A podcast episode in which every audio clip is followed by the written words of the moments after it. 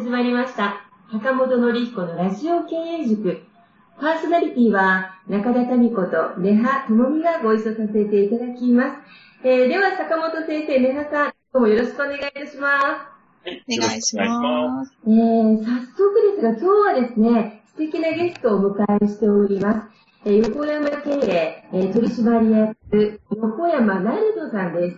えー、経営コンサルティングと人材育成をされていらっしゃいます。面白いことにですね、15年以上、えー、孫子社安岡正宏さんという東洋哲学を研究されていらっしゃって、その東洋哲学をコンサルティングや人材育成のベースにされていらっしゃいます。そして最近はですね、執筆も、えー、が執筆にも励まれていらっしゃるということで、えー、横山さんお願いしたいと思います。よろしくお願いいたします。はい。よろしくお願いいたします。それではですね、あの、横山さん今日はありがとうございます。で、今日は、はい、えっと、横山さんは東洋哲学の専門ということでですね、えー、まあ、孫子から学ぶコロナ時代の経営論という形で、まあ、今、まあ、コロナの時代で、まあ、皆さんいろいろ経営とかが、あの、いろいろ変化してると思うんですけれども、まあ、そういった時代の中で、えっと、まあ、このね、東洋哲学というね、まあ、あの、まあ、中国のもう2000年とか2500年前ぐらいの、まあ、思想なんですけども、まあ、そういったえー、まあ、思想がどう今のこの経営に役立つのかっていうところですね。で、やっぱりでもこのね、孫子の兵法とかもまあ長年もずっと残ってきてるものだと思うんですけれども、まあそういうね、普遍的なあの経営の心理ですね。これを、えー、まあ今のこのね、あの多分いろんな悩んだりとかね、あの方向転換しようとしてる経営者の方にまあ役立つような形で今日は、えー、横山さんにいろいろお話し出したらなと思いますので、ぜひよろしくお願いします。はい、よろしくお願いいたします。では、まず横山さん簡単に、はい、まず自己紹介から簡単にちょっとお願いできたらなと思うんですけど。はい、えっ、ー、と、私、あの、横山なるどと申しまして、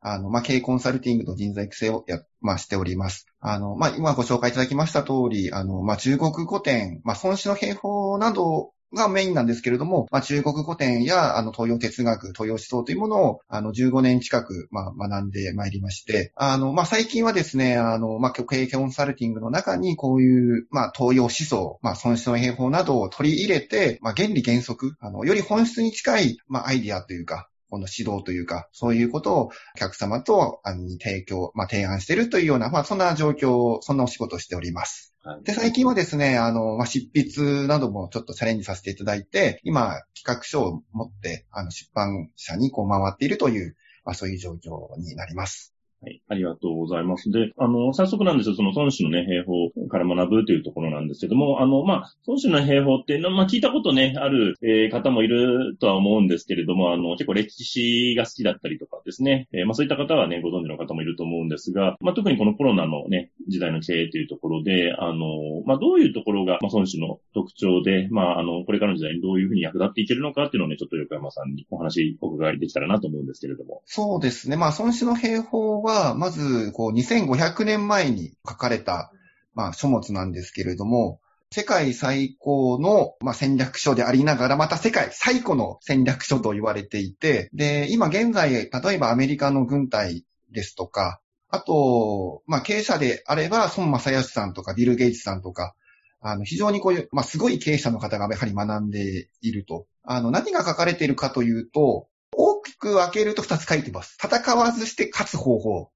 という方法、ことと、あと戦って勝つ方法も勝っていると。で、この両方が書かれているというところに、あの、まず、孫子の特色があるのかなと思っておりまして、で、特にその中でも戦わずして勝つ。無理をしない、力攻めでご利用しするというわけではなくて、やはりこの世の中の、まあ、情勢に合わせて、あの無理をしないで、状況、戦いやすい状況を作っていく。自分にとって無理のない状況を作っていくというところに、まあ、孫子の兵法の、あの、面白さというのがあるんじゃないのかなと。そうですね。まず、まあ、今成功している、まあ、コロナの時代であっても、成功している会社って、まあ、たくさんあると思うんですけれども、それはもう、孫子の兵法、まあ、中国古典から見るとですね、非常に、あ、面白いなと思うところがあるんですけれども、まあ、簡単に言うと、この本質的なところに投資している会社は、あの、こういうようなコロナの時代になると逆にうまくいくっていうようなことがあるんじゃないかなと思っております。はい、まあ、そういうところですよね。まず、まあ、そういうことがまずあるんじゃないかなと。えちなみにその本質的なところっていうのはどういったところになるんでしょうか？そうですね。まずそれは、あのー、まあ、例えば経営者の、まず人間性ってものもあると思いますし、従業員の人間性ってものもありますし、まあ、そこからお客様とか地域社会を大事にするというような、その理念だったりとか、社風だったりとか、あの、そこから、まあ、お客様のためにっていうところから発展してたビジネスモデルとかサービスがあったりとか、そういったものを、まず本質的に大事だよということを、あの、考えている会社、まあ、ベタではあるんですけれども、まあ、損失の平方だと、まずこの、道、天、地、商法というものが大事だよって話なんですけど、その、まず道っていうところですね。うん、まず道というところを大事にしなさいっていうところがまずそうなんですけれども、あの、そこを常日頃大事に考えて投資している会社は、コロナのような、あの、逆風が吹くと、逆に良い状況になってしまう。そういうようなことがあるんじゃないのかなと。道っていうのは人としてのあり方みたいな、そういうところ？そうですね、道。まあ、孫子の兵法の中では、君主と民、まあ民衆とか軍隊の兵隊が心を一緒にするということのふうに解説が入っているんですけれども、あの、そこはもうお客様だったりとか世間だったりとか部下だったりとか、まあ、そこと心を合わせていくっていうところではあるんですけれども、まあそこはもう経営理念だったりとか人間性だったりとか、まあ広い意味で捉えていただいていいんじゃないのかなとは思うんですけれども。はい。ありがとう。ね、やっぱりそのね、やっぱその、こういう時期だからこそ、まあ社員さんとか、で、あとお客様ともね、まあ心を合わせていくって非常に大事な、なと思いますけれども。はい。いかがでしょうか、今の。そうですね。まあ、まず本当にそこが大事ですよねっていう、まあ、それでになってしまうんですけれども。うん、で、まあ、これは損失の平方というわけではないんですけれども、この東洋思想って、引用理論で書かれてるんですね。多くの書物が、まあ、例えば論語もそうですし、老式っていう書物もそうなんですけれども、この引用理論っていうのが中国古典全般の土台になっているんですけれども、その引用理論って何かって話をすると、まあ、陰っていうのは、まあ、女性とか、そういう、まあ、どちらかというとマイナスとかって形ですね。で、陽っていうのは男性的なもので、プラスっていうようなイメージだと思うんですけれども、この陰と陽っていうのはプラスマイナスで、じゃあどっちが上とかどっちが下ってわけではなくて、陰的なものと陽的なものというものがありますと。で、これ両方大事なんですけれども、陰的なものが本質。樹木で言うと根っこの部分が大事ですよと。で、で、陽の部分は枝葉っていう形になってくるんですけれども、この両方大事な中でも、この陰的なものを大事にすることによって陽を発揮していく。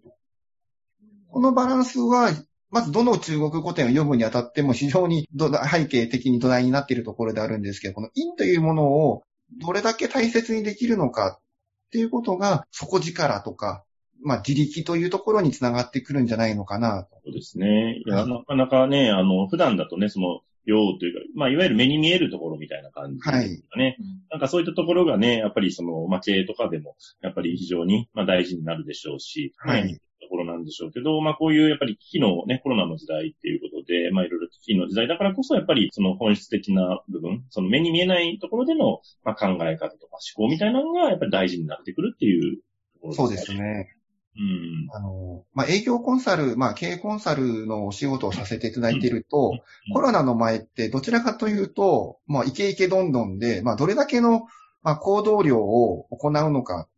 で、どれだけその数値管理をして確率を良くしていくのか、実行していくのかというような、あの、指導が、まあ、非常に多かったのかなと思うんですけれども、コロナに、まあ、なった瞬間に、まあ、単純に、その実行すればいいと。やればやるだけこう数字が積み上がっていくというようなことは見えづらい、あの、業態、業種が増えたんじゃないのかなと思います。なので、まあ、これからの時代というのは、あの、ただ、がむしゃらに営業活動をすればいいというわけではないんじゃないのかなと。あ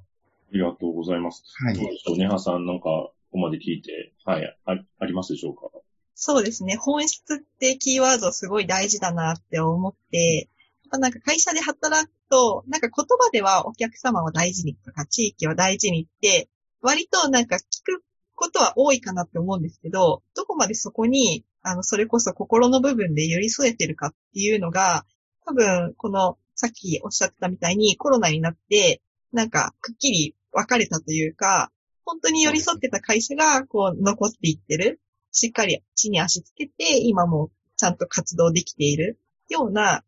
感じがします。そうですね。まさしくそうだと思います。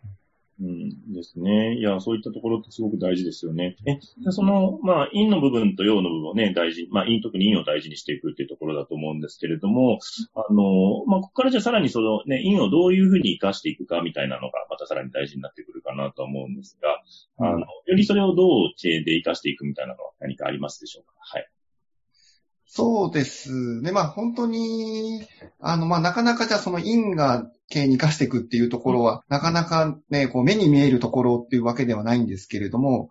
本当に目立たないところだと思うんですね。まず、まあちょっとベタな話にはなってしまうんですけれども、本当に経営者の心のあり方を、あの、従業員が見てますし、その従業員がその経営者のあり方とか、その、この会社に対する愛社精神だったりとか、お客様に対して貢献していきたいっていう、こう、ピュアな思いがまああれば、まあそこに向かってやはりこうパワーが出てくるというか、で、損失の平方ってこう水がこう高いところから低いところに流れてくるようにというような表現がまあありまして、うん、あの、まあそれは勢い、人間の能力の凄さではなくて、その組織の勢いというものを第一にしなさいというふうに書いているんですけれども、その勢いというものを出すにはどうしたらいいかって言ったときに、まあ、例えば数字上で、じゃあもうノルマでもう100件電話かけなさいというようなことを言ったとしても人間ってやっぱ頑張れないし、勢いっていうのは出てこない。ただ、やっぱりこの勢いってものを出していこうと思った時には、この人間のこの本性みたいなものを大事にしなきゃいけない。それは、やっぱこの会社では本当に好きだとか頑張りたいとか、その仲間たちのために、お客様のために喜んでもらいたい。で、そこが喜びになっていけば、水が高いところから低いところに流れていくように、自然とこの、まあ、勢いとかパワーっていうのが出てくると。そういうような状況を、じゃあどうやって作っていけるのかと。でそういうものを、あの、こういう、あの、コロナのような逆境のような時代になってくると、ただやれば成果が出るってわけではないと思うので、そういう組織の中でそういうような状況が作れているところほど一体になっていける。で、例えば、私のその知り合いの会社の社長さんが、Facebook で出していたんですけれども、あの、持続化給付金が出ましたって出たそのコメントの中で、あの、社員全員のために、うな丼、うなぎ定食を、まあ、プレゼントした後、まあ、相当な社員数がいらっしゃると思うんで、相当なお金使ってるのかなと、もしかしたら持続化給付金全部使ってんじゃないかなと思っちゃうんですけれども、ただ、奮発しちゃったかなっていうふうに、あの、その社長はコメントを書かれていたんですけれども、でもやっぱそこにヒントがあるんじゃないのかなとまあ、持続化給付金ってやはりその会社が生き残るためのお金なので、すべての会社がうな丼に使ってくださいというわけではないんだけれど、うまくいってる会社っていうのはそこにうな丼に投資できるっていう、うん、そういう逆説的なあの視点っていうのもあるんじゃないのかなと。陰と陽っていうものが実はこの入れ替わるんですね。陰的なものと陽的なものって入れ替わっていくという。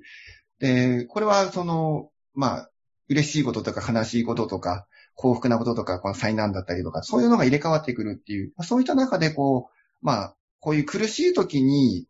あの、そういうような発想ができるということが、災い転じて福となすっていうところにつなげていくっていう、そういうことなんじゃないのかなと。まあ、平方っていうわけではないんですけれど、一つの考え方として、あの、そういううまくいっている会社というのは理屈じゃなくて、そういう人を大事にするとか、投資するところっていうのが、ただこうがむしゃらに頑張ってる会社とちょっと違うのかなと。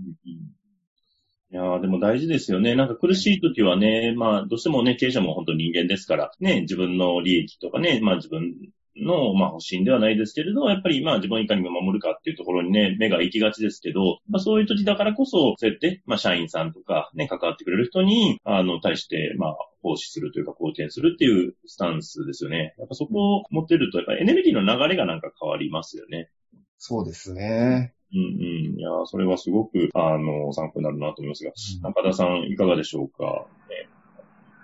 今、横山さんの言葉一つ一つ噛み締める覚えでお聞きしたんです。でも本当にこのコロナでね、いろんなこと強制的に変化がある中で、確かになんか迷われてる経営者様とか、今まで通りにいかなかったりとか、本質っていう言葉も聞くんだけど、だったらどうやって本質で追求すればいいのっていう、すべがないっていうね、リーダーさんもすごく多いんじゃないかなと思うんですよね。でも今お話をお伺いしたら、その東洋哲学の中の潮流にすごく大きなヒントがあったり、もしかしたら今お聞きになってる社長さんいらっしゃったら、その突破口がその中にすごく隠されてるような気がして、ね、ワクワクしながらお話を聞かせていただいておりました。ね、なんか本当にこういう、あのー、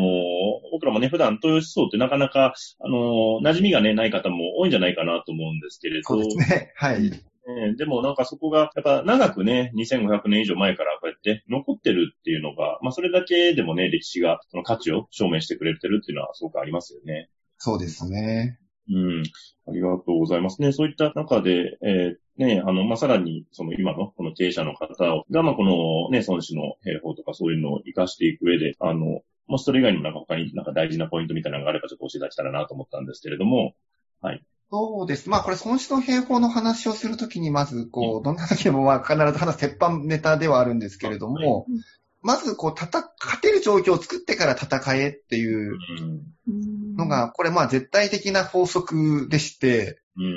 戦ってから勝ちを求めるなってまず勝てる状況を作ってから戦えっていうのが、まあ非常に、こう、孫子の兵法の、まず、もう、その孫子を使って思考するときに、まずその状況を作れるかどうかと。で、その状況を作れないときは戦うなっていうのがまず根本的にあって、じゃあ今の時代、まあ、でもそう、コロナの時代でもいいですし、コロナじゃない時代であったとしても、この勝てる状況を作れてるということはどういうことなのかということを考えることが非常に大事なんじゃないのかなと。で、業種とか業態とか、まあいろいろな、あの、状況はあるんですけれども、まずこれ、これをやれば必ずうまくいくだろう。もしくはお客様に喜んでもらえるだろうというようなことが、まず、その準備が作れてるかどうか。その準備というところに、まず、まあ、こう視点がいっていて、で、それを考えていると、まあ、やっぱワクワクするっていうところがあると思うんですよね。で、それができてなければ、あの、やっぱこう自利品になっていくと思いますし、まあ言ってしまえば、こう、ギャンブルみたいな事業になってしまうと。そういうのは、あの、良くないのかな。で、やっぱ我々も、じゃあコロナだからだから、じゃあこういうふうにやればいいっていうふうになんかすぐわかるというわけではなくて、じゃあコロナの時代において勝てる状況って何なのかと。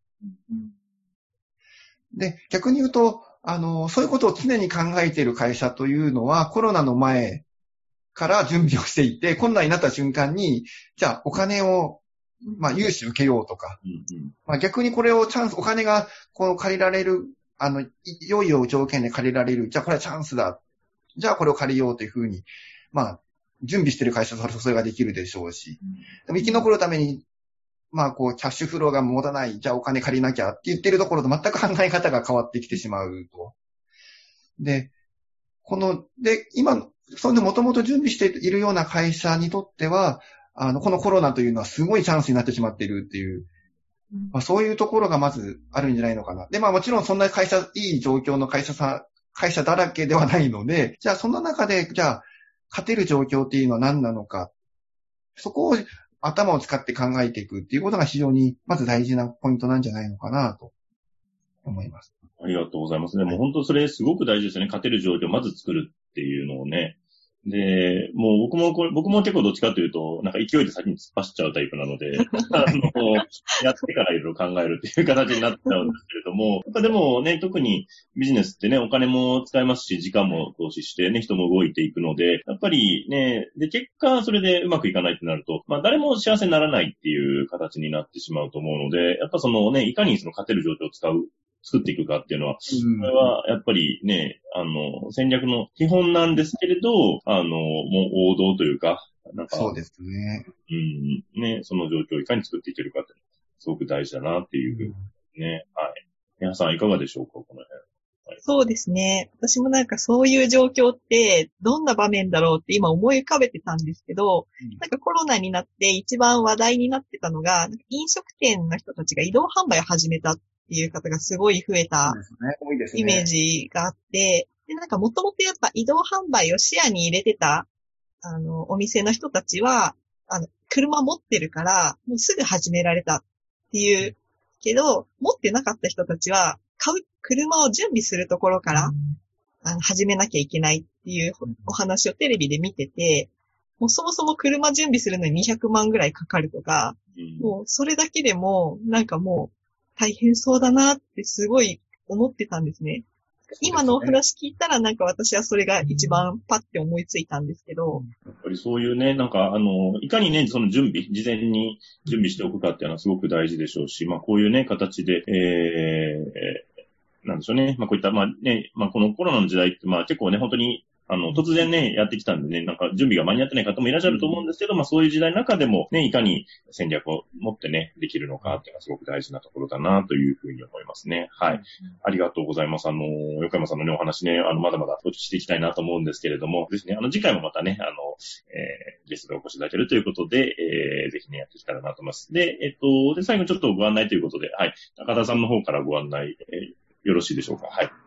はい、今日は素敵なご案内がありましてですね、あの、今日ゲストとしてお迎えしている横山さんから、あの、リスナーの皆さんにプレゼントをご用意していただいています。今、あの、東洋哲学、ね、今日一日目すごく深く語っていただきましたが、今執筆されている途中の人間学教室、ね、本当にね、素敵な本なんですが、えー、この第2章まで、特別レポートをですね、ご関心がある方にプレゼント、えー、されます。えー、これは9月いっぱいで、えー、メールの方にですね、えー、このレポートを希望ということで、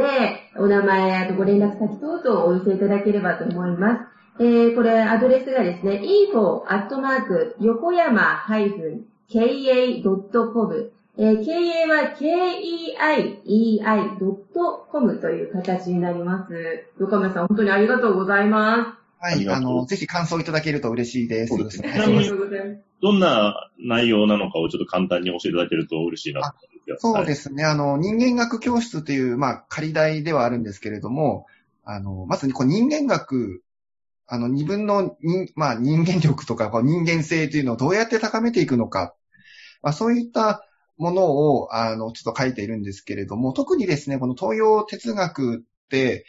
人間力と仕事力がある人を人物と言うんですけれども、この人物になるためにはっていうことをよくこう、テーマとしてあるんですね。で、その人物になるっていうテーマで書かれてるんですけれども、あの、まあ、自分の実体験を、あの、交えて書いてるというところで、あの、まあなんかすごいこう学者さんだったりとかすごい経営者ってわけじゃなくて、本当にもう全然大したことない人間がどうやって、まあその人間学というのをこの自分に、あの、まあ、身につけていったのかっていうところを、あの、ちょっと書いてありますので、そこをちょっと参考にしていただけたらと思います。ありがとうございます。じゃあ、これからの方々はそうやってね、人間がこう身につけて、そういう損失とかね、あの、まあ、それこそビル・ゲイツみたいなね、経営者を目指す方にはもう本当必読の書になるというような形ですかね。はい。ぜひぜひね、はい、あの、横山さんの方にね、お問い合わせいただけたらなと思います。はい。えー、はい、そんな感じで、あ、僕が締めそうになっちゃいましたが、はい。はいえっ、ー、と、最後に。実はこれ私少し読まさせていただいたんですけど、すごくあの、東洋哲学だから敷居が高いではなく、すごくわかりやすいので、多くの方が読みいただければなと思います。はい。えー、横山さん、坂本先生、山さん、お答えいただき、いろいろありがとうございました。ありがとうございます。はい。ありがとうございました。えー、この番組では、企業や経営についてのご質問を募集しております。こんなことで悩んでいます。こんな場合はどうしたらいいの？などなどご質問がありましたら、ぜひ番組宛てに送ってくださいね。えー、ご質問の宛先は、立身災害のホームページより、お問い合わせの欄からご質問ください。えー、その時には、ラジオ経営塾についてとお書きください。また、ツイッターでも質問を受け付けております。ハッシュタグ、ラジオ経営塾をつけて投稿してくださいね。この番組は沖縄の企業や経営者のビジネスの成功に役立つ内容をご紹介しております。また来週日曜日9時30分よりラジオ経営塾でお会いしましょう。皆様楽しい週末をお過ごしください。